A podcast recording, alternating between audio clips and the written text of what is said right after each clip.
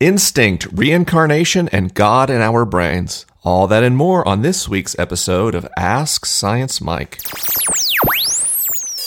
You got questions, he's got answers. Even though he may not understand, he'll talk anyway. You got problems, he won't solve them. But he'll talk and talk and talk until he's blue in the face. Science, faith, and life. Welcome to Ask Science Mike, the weekly podcast where I answer your questions about science, faith, and life. This fall, I'm traveling the country to promote my new book, Finding God in the Waves, and you can find out if I'm going to be in your town by visiting findinggodinthewaves.com slash tour. New dates in Boston and Portland were just announced, and more are coming all the time. I hope to see you there, but for now, let's get it started.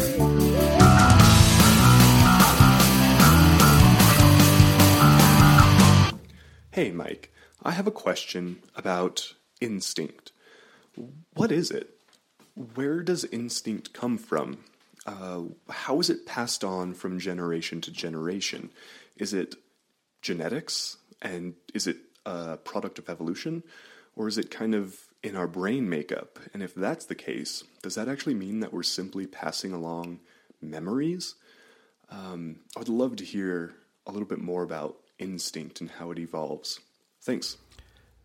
Instincts are unlearned, complex behaviors that we see in organisms. Now, they're they're different than memories, right? Memories uh, are the resulting emergent phenomenon from the shaping of a brain by its environment, specifically an environmental stimulus. That's a memory. Um, and instincts are different. Instincts are more related to drives or impulses that, that get processed through an organism's cognitive capacity, right? So, which means you kind of uh, need to have a reasonable cognitive capacity in order to have an instinct, which is different than a reflex. Let's talk a little bit about that. The most simple form of instincts are what we call fixed action patterns. And a fixed action pattern is a sequence of actions that happen in response to a given stimulus. A couple of examples might be easier to follow. Uh, for many species of moth, if you blast them with some ultrasound, if you expose them to high frequency sound of enough intensity, their wings will immediately fold up and they'll just drop.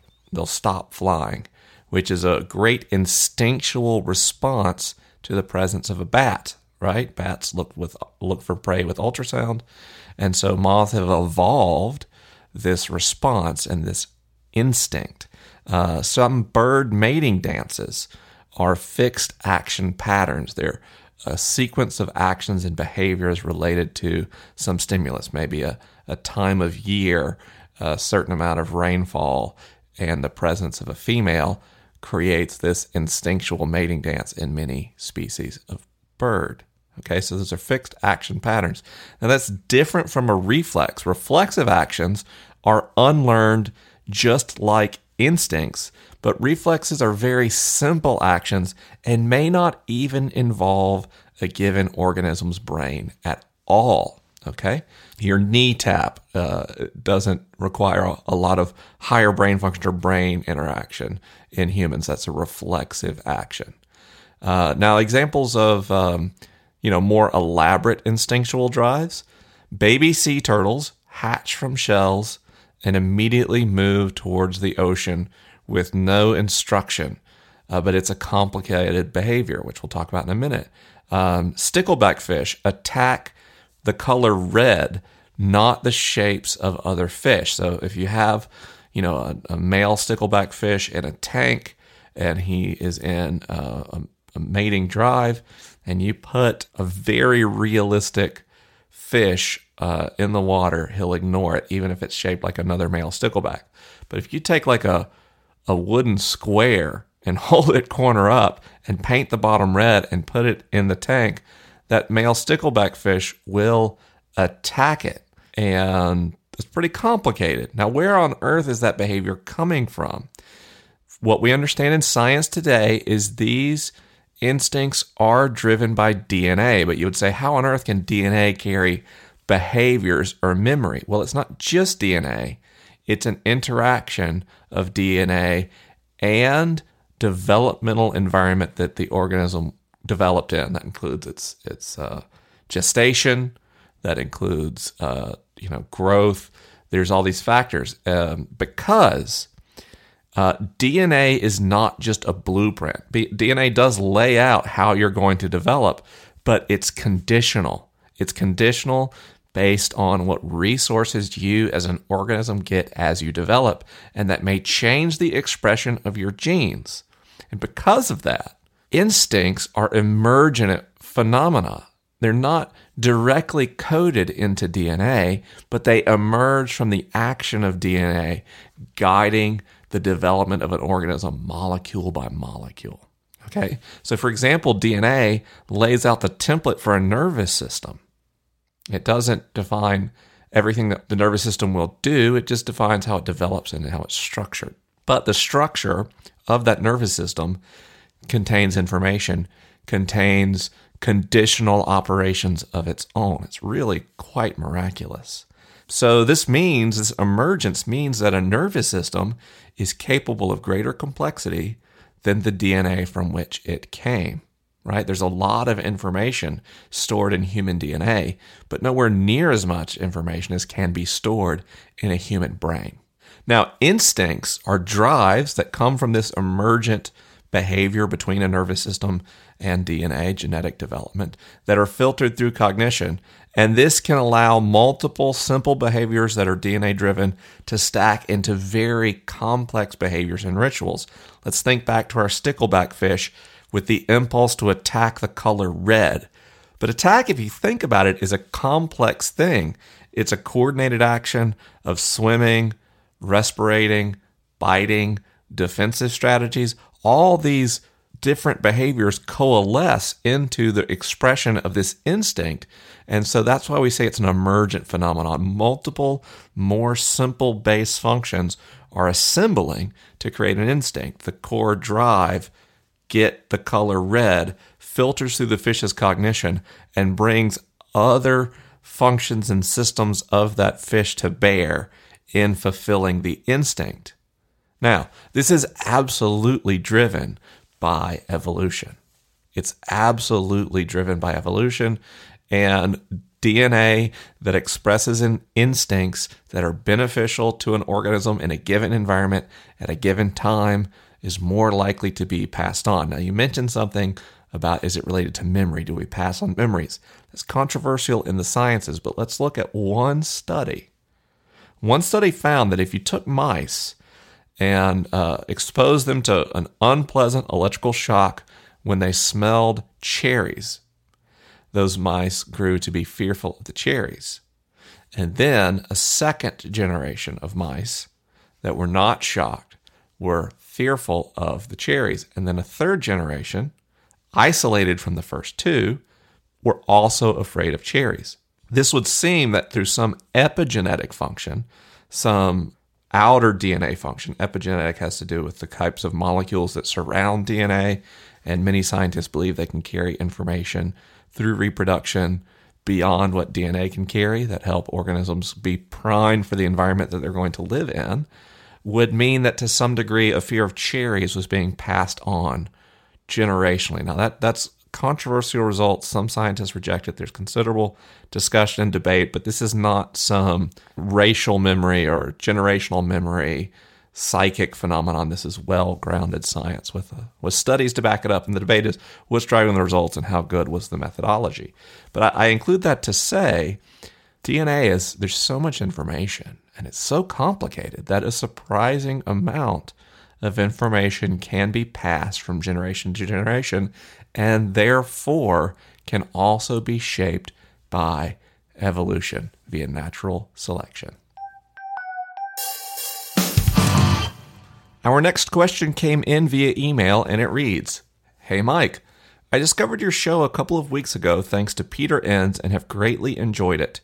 Your irenic viewpoint and honest sharing of your story have been very valuable to me, even in such a short period of time. My question is what are your thoughts on the possibility of reincarnation? I grew up thinking it was a strange idea reserved for people in other religions, But now that I'm more open to other belief systems, I find myself wondering if it could be true in some way. This is particularly in light of what we know about consciousness and its dependence on biological systems, and the way our cells are constantly being recycled through a global web of interdependence, not to mention that we are no longer living in a world of dualism where the identity is separate from the body. Put it differently, is there a chance I could have been born a sea cucumber?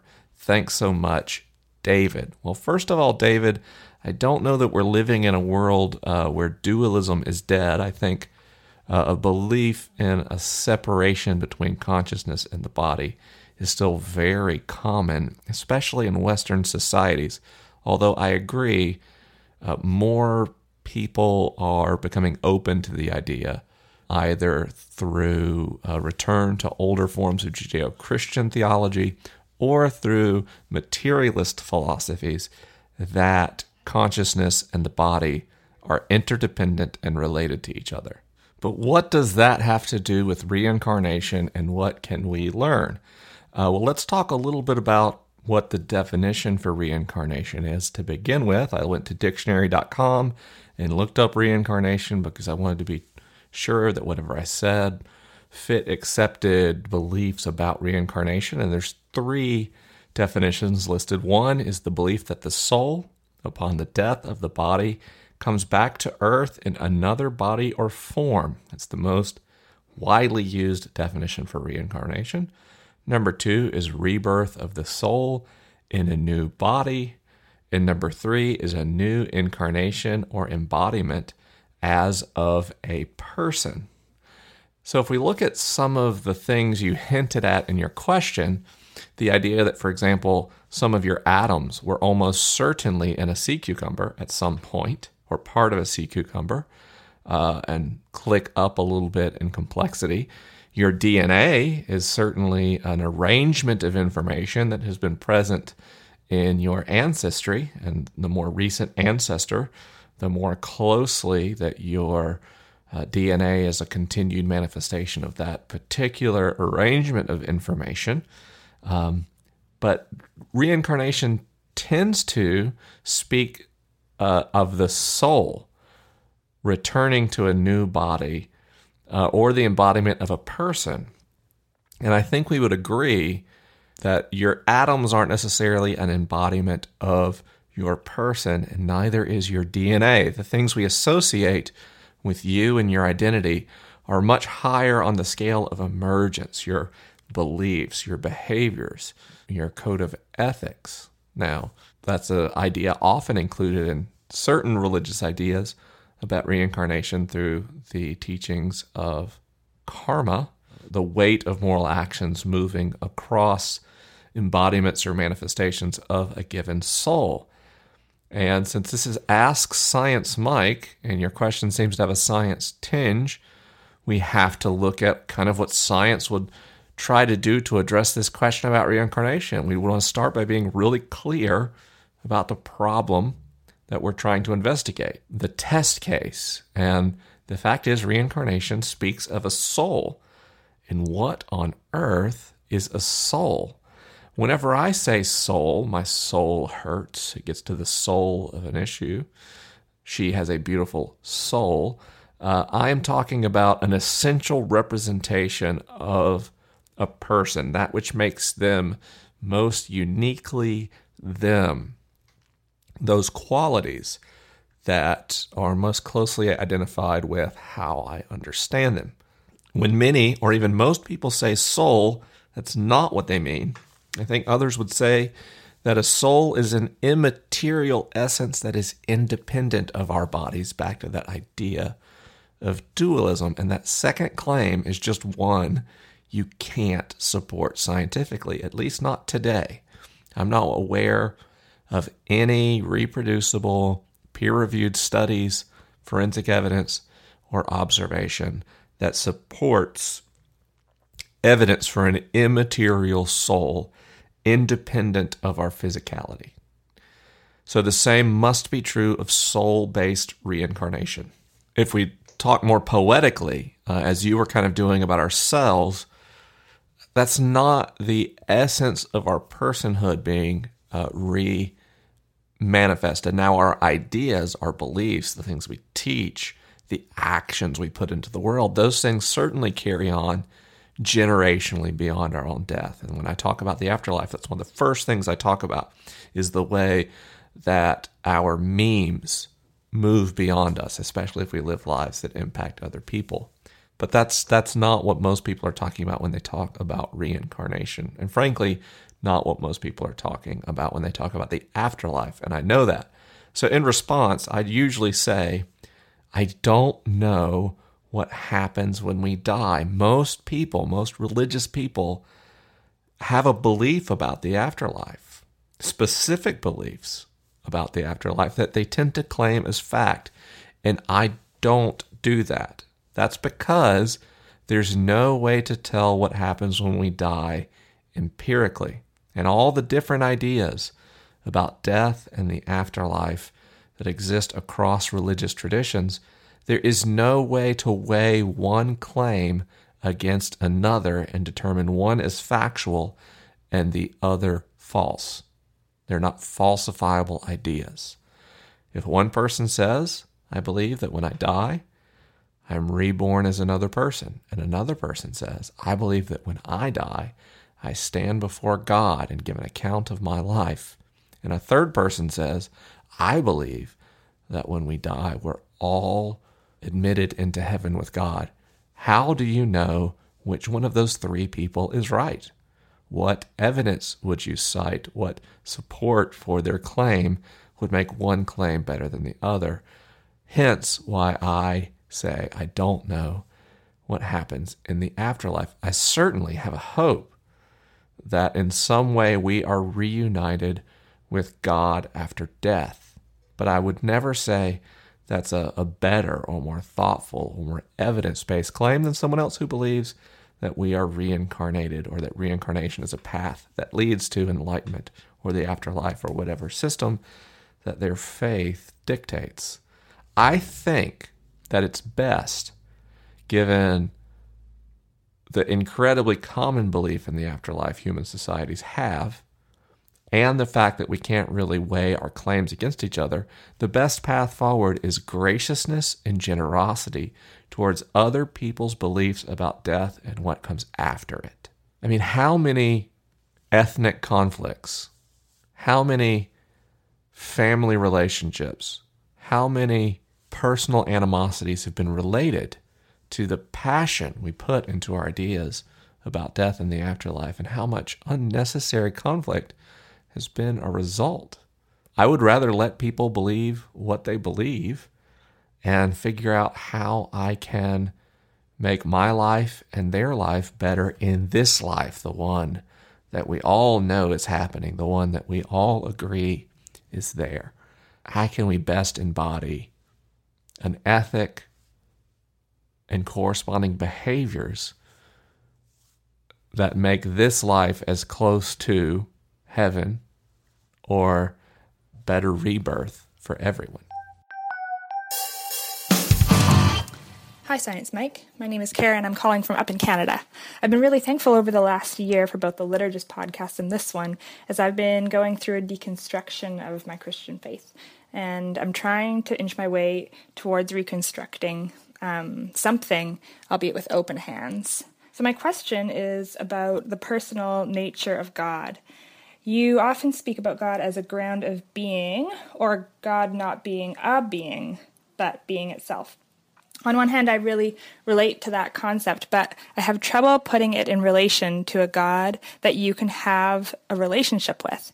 In your podcasts, I've heard you talking about God both in these ways and in a way where you speak to God and have a relationship with Him part of my deconstruction of faith has come from the question that if God has some sort of personhood or personal nature, I, as a person, have trouble relating to the way he or she chooses to love the world. Um, looking at the classic question of senseless suffering or why it's so difficult to do good without some negative consequence or another. I guess what it comes down to is the question if God is good and personal and all powerful, why would he or she make it so difficult to be in a shalom type relationship um, with him or her, with others, and with creation? I know that this question is likely unanswerable one, so instead, maybe you could talk about how God um, is the ground of being mm, and how that relates to God as a perfect, highly relational, and all powerful being. Thanks so much for your time. Hope to hear back from you. Well, it's funny you've asked me the question I've spent more time considering than any other in my life, and it's one I don't have a great answer for. I mean, seriously, I don't think there's any question I've researched or considered or wrestled with as much as this one. You see, the tension between a God that seems plausible with what we know about the universe through science and a God we can know and experience was the single biggest point of friction as I returned to faith. Um, it's something I've wrestled with so much and is so fundamental to my faith today and, and how I relate to God that I spent two chapters, the longest, most dense chapters in my book uh, on this topic, in, in my book, Finding God in the Waves. And that's because the attributes we've assigned to God in uh, Christian history and uh, church theology, Christian theology, are really a pickle. so God's all knowing, God's all powerful, uh, God is loving, good, and just. Well, already an all knowing and all powerful God is kind of a contradiction because God's power would be constrained by God's foreknowledge. If you think about it temporally, like if God knew what's going to happen or what God's going to do, God can only do that, or either God's knowledge is wrong or God's power is limited. Uh, of course, I would say one possible pushback against that idea would be it assumes God exists in a temporal causal context and a God we sort of understand through physics, a God that's compatible with relativity and space time, uh, would not necessarily be causal, would not be temporally bound uh, at, in, in any way, which is frankly an existence so alien we can't imagine it. A word like being or consciousness, it, it has no bearing on an entity which is not bound to a temporal awareness. We don't even know what awareness would look like, what awareness would be, independent of a temporal context. We really can't imagine that. I've never seen a philosopher or physicist make a convincing description of what that would look like. Um, so already when we talk about these ideas, we're using uh, language was, was designed to help us function at our scale and applying it to scales of reality uh, that our math really has trouble describing, much less our rhetoric. This is, by the way, why I'm driven to mysticism, that even the God in physics is a God so foreign to me that uh, I'm doubtful of my ability to understand or describe that God, even if I have genuinely experienced that God which even that idea has a question mark behind it. Have I ever genuinely experienced God? We'll talk a little bit about that in the next question. So I won't waste more time on it here. And then, as you said, if we imagine a God who is at least loving and in some way all powerful, all knowing in this, this weird non temporal context, what on earth do we do with suffering? This is called the problem of evil. Now, I look at the suffering in my life and I look at how it's been good for me, how it's caused me to grow, how it's given me new perspectives. But the fact is, as suffering goes, I've had pretty healthy suffering, really normal suffering um, from growth, from loss, from some trauma. But, but on the scale of, of human suffering, I really haven't suffered that much. So it's more difficult for me to say in some of these truly horrific and what we call unnecessary suffering, that it somehow contributes to good in all cases. That would be a really terrible claim for me to make on behalf of someone else. And there's this whole discipline of study and philosophy called theodicy, which make a, makes a defense of God's character in the face of the problem of evil. And I've just never seen an argument from theodicy that made me comfortable with the problem of evil. This is also why I am a mystic. God is a terrible math problem. My friend Morgan Guyton says that. God is a terrible math problem. When we look at our neurological relationship with God, the kind of thinking required to unpack problems like these is antithetical to having spiritual experiences and indeed experiencing a personal God. So, I counteract my philosophical theological wrestling with lived experiences with my faith. Practice of faith in community, practice of faith in prayer, practice of faith in liturgy, things that make me feel close to God. I do an equal or greater time to philosophizing and deconstructing, as we so often say in this little community, deconstructing. Which I, I, how long has that even been a word, by the way? I hear it all the time, but I don't feel like that's a, a word that uh, has been around all that long. Could be wrong. I didn't look it up. And I don't have a huge problem with this apparent contradiction of a God who I talk to in prayer and a God who seems to reach out to me at different points in my life with love and the utter implausibility and logical philosophical problems that raises. Because human beings are just equipped with models that help us make sense of the world. And even two of the best models I know that are the best grounded in evidence don't work with each other. The first is the standard model of physics. The standard model does a great job of explaining the quantum world. In fact, the more we test it with particle accelerators, the better the standard model of physics works, the better uh, it appears to really describe reality more than any competing theory, uh, which is a problem because the standard model of physics works by ignoring gravity. It pretends there's no such thing. oh, that's an issue because the other major system in physics that gets shown to be correct over and over is Einstein's theories of relativity, general and special relativity. And they work by ignoring quantum phenomenon. They only work at these larger, you know, massive scales and very high velocities. So what do we do with that? Well, in science, we just admit those two models are incomplete and we're working on making them better over time, but today we know which contexts they work in. So when I'm trying to describe God in a way that my mind can agree with, I talk about a ground of being. I talk about a God who is not a being, a God who has no consciousness, a God who simply undergirds all of our reality. And I let that model work in that context.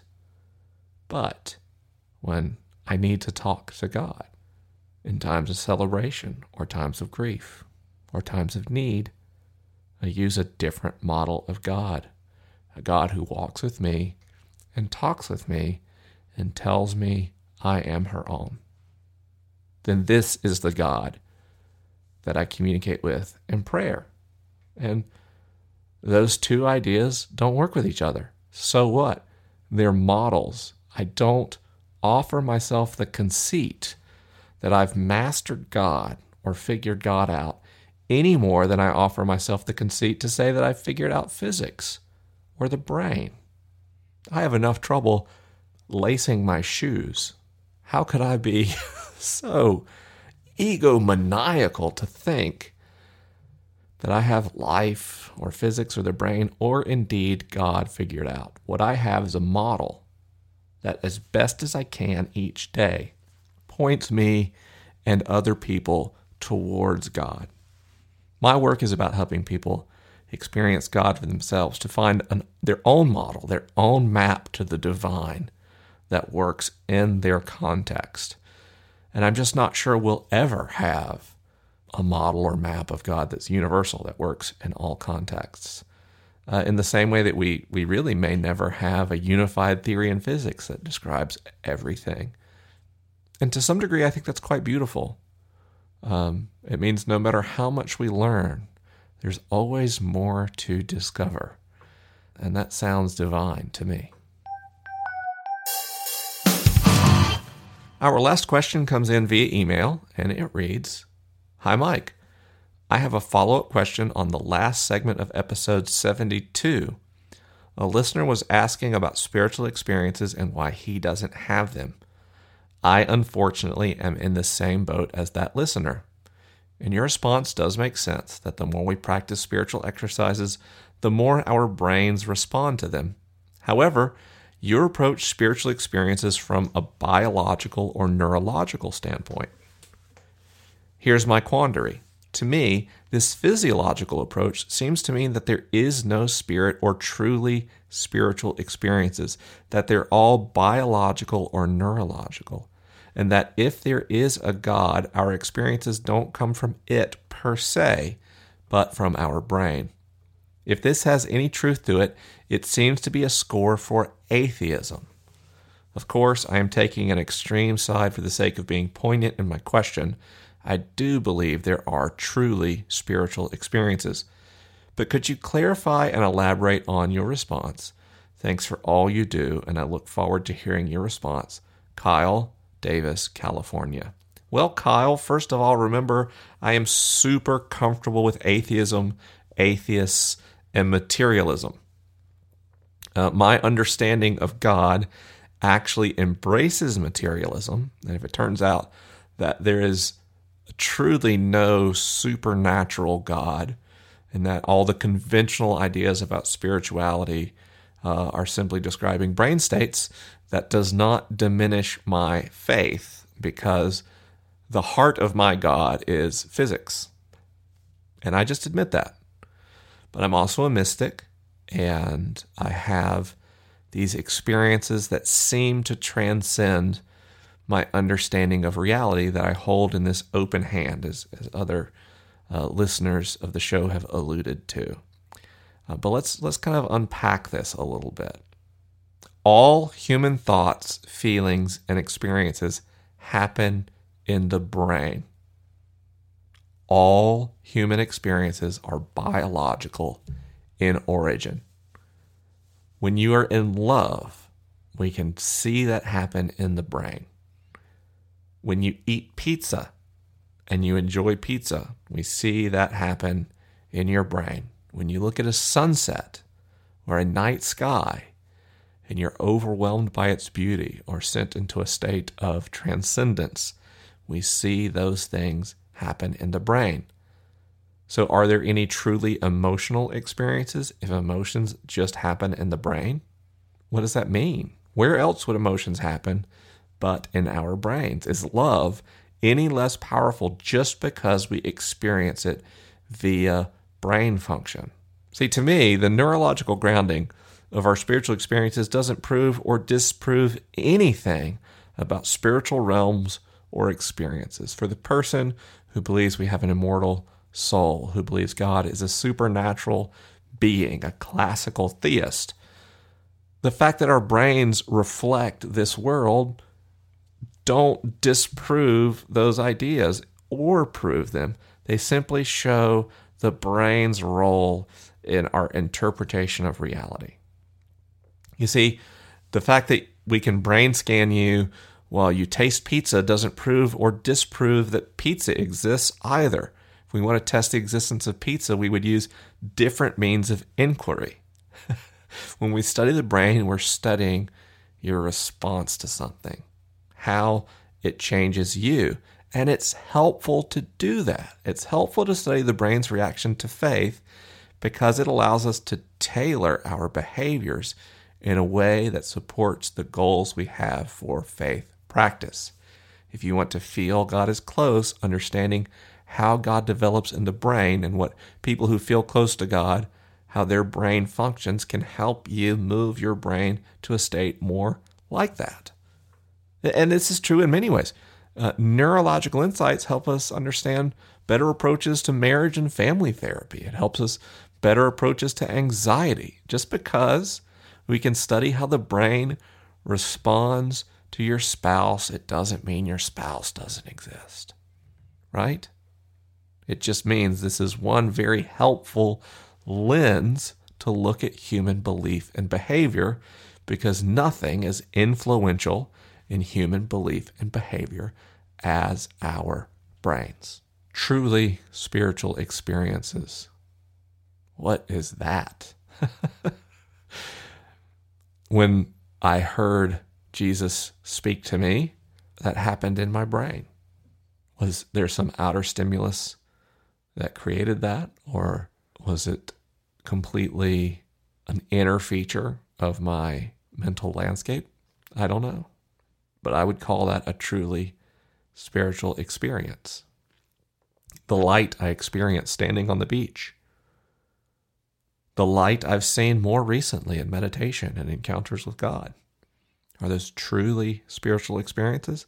I think so, even if we're living in a materialistic universe. We talk a lot about this in an upcoming episode of the Liturgist podcast where my scientific hero, Andrew Newberg, was our guest. He wrote a book called How God Changes Your Brain. I really recommend you check that out. He talks a lot about neurotheology and how it may be it's perfectly compatible with more conventional beliefs about God and, and beliefs about spirituality. Of course, I talk about a lot in my book as well although I, am tired of plugging every question.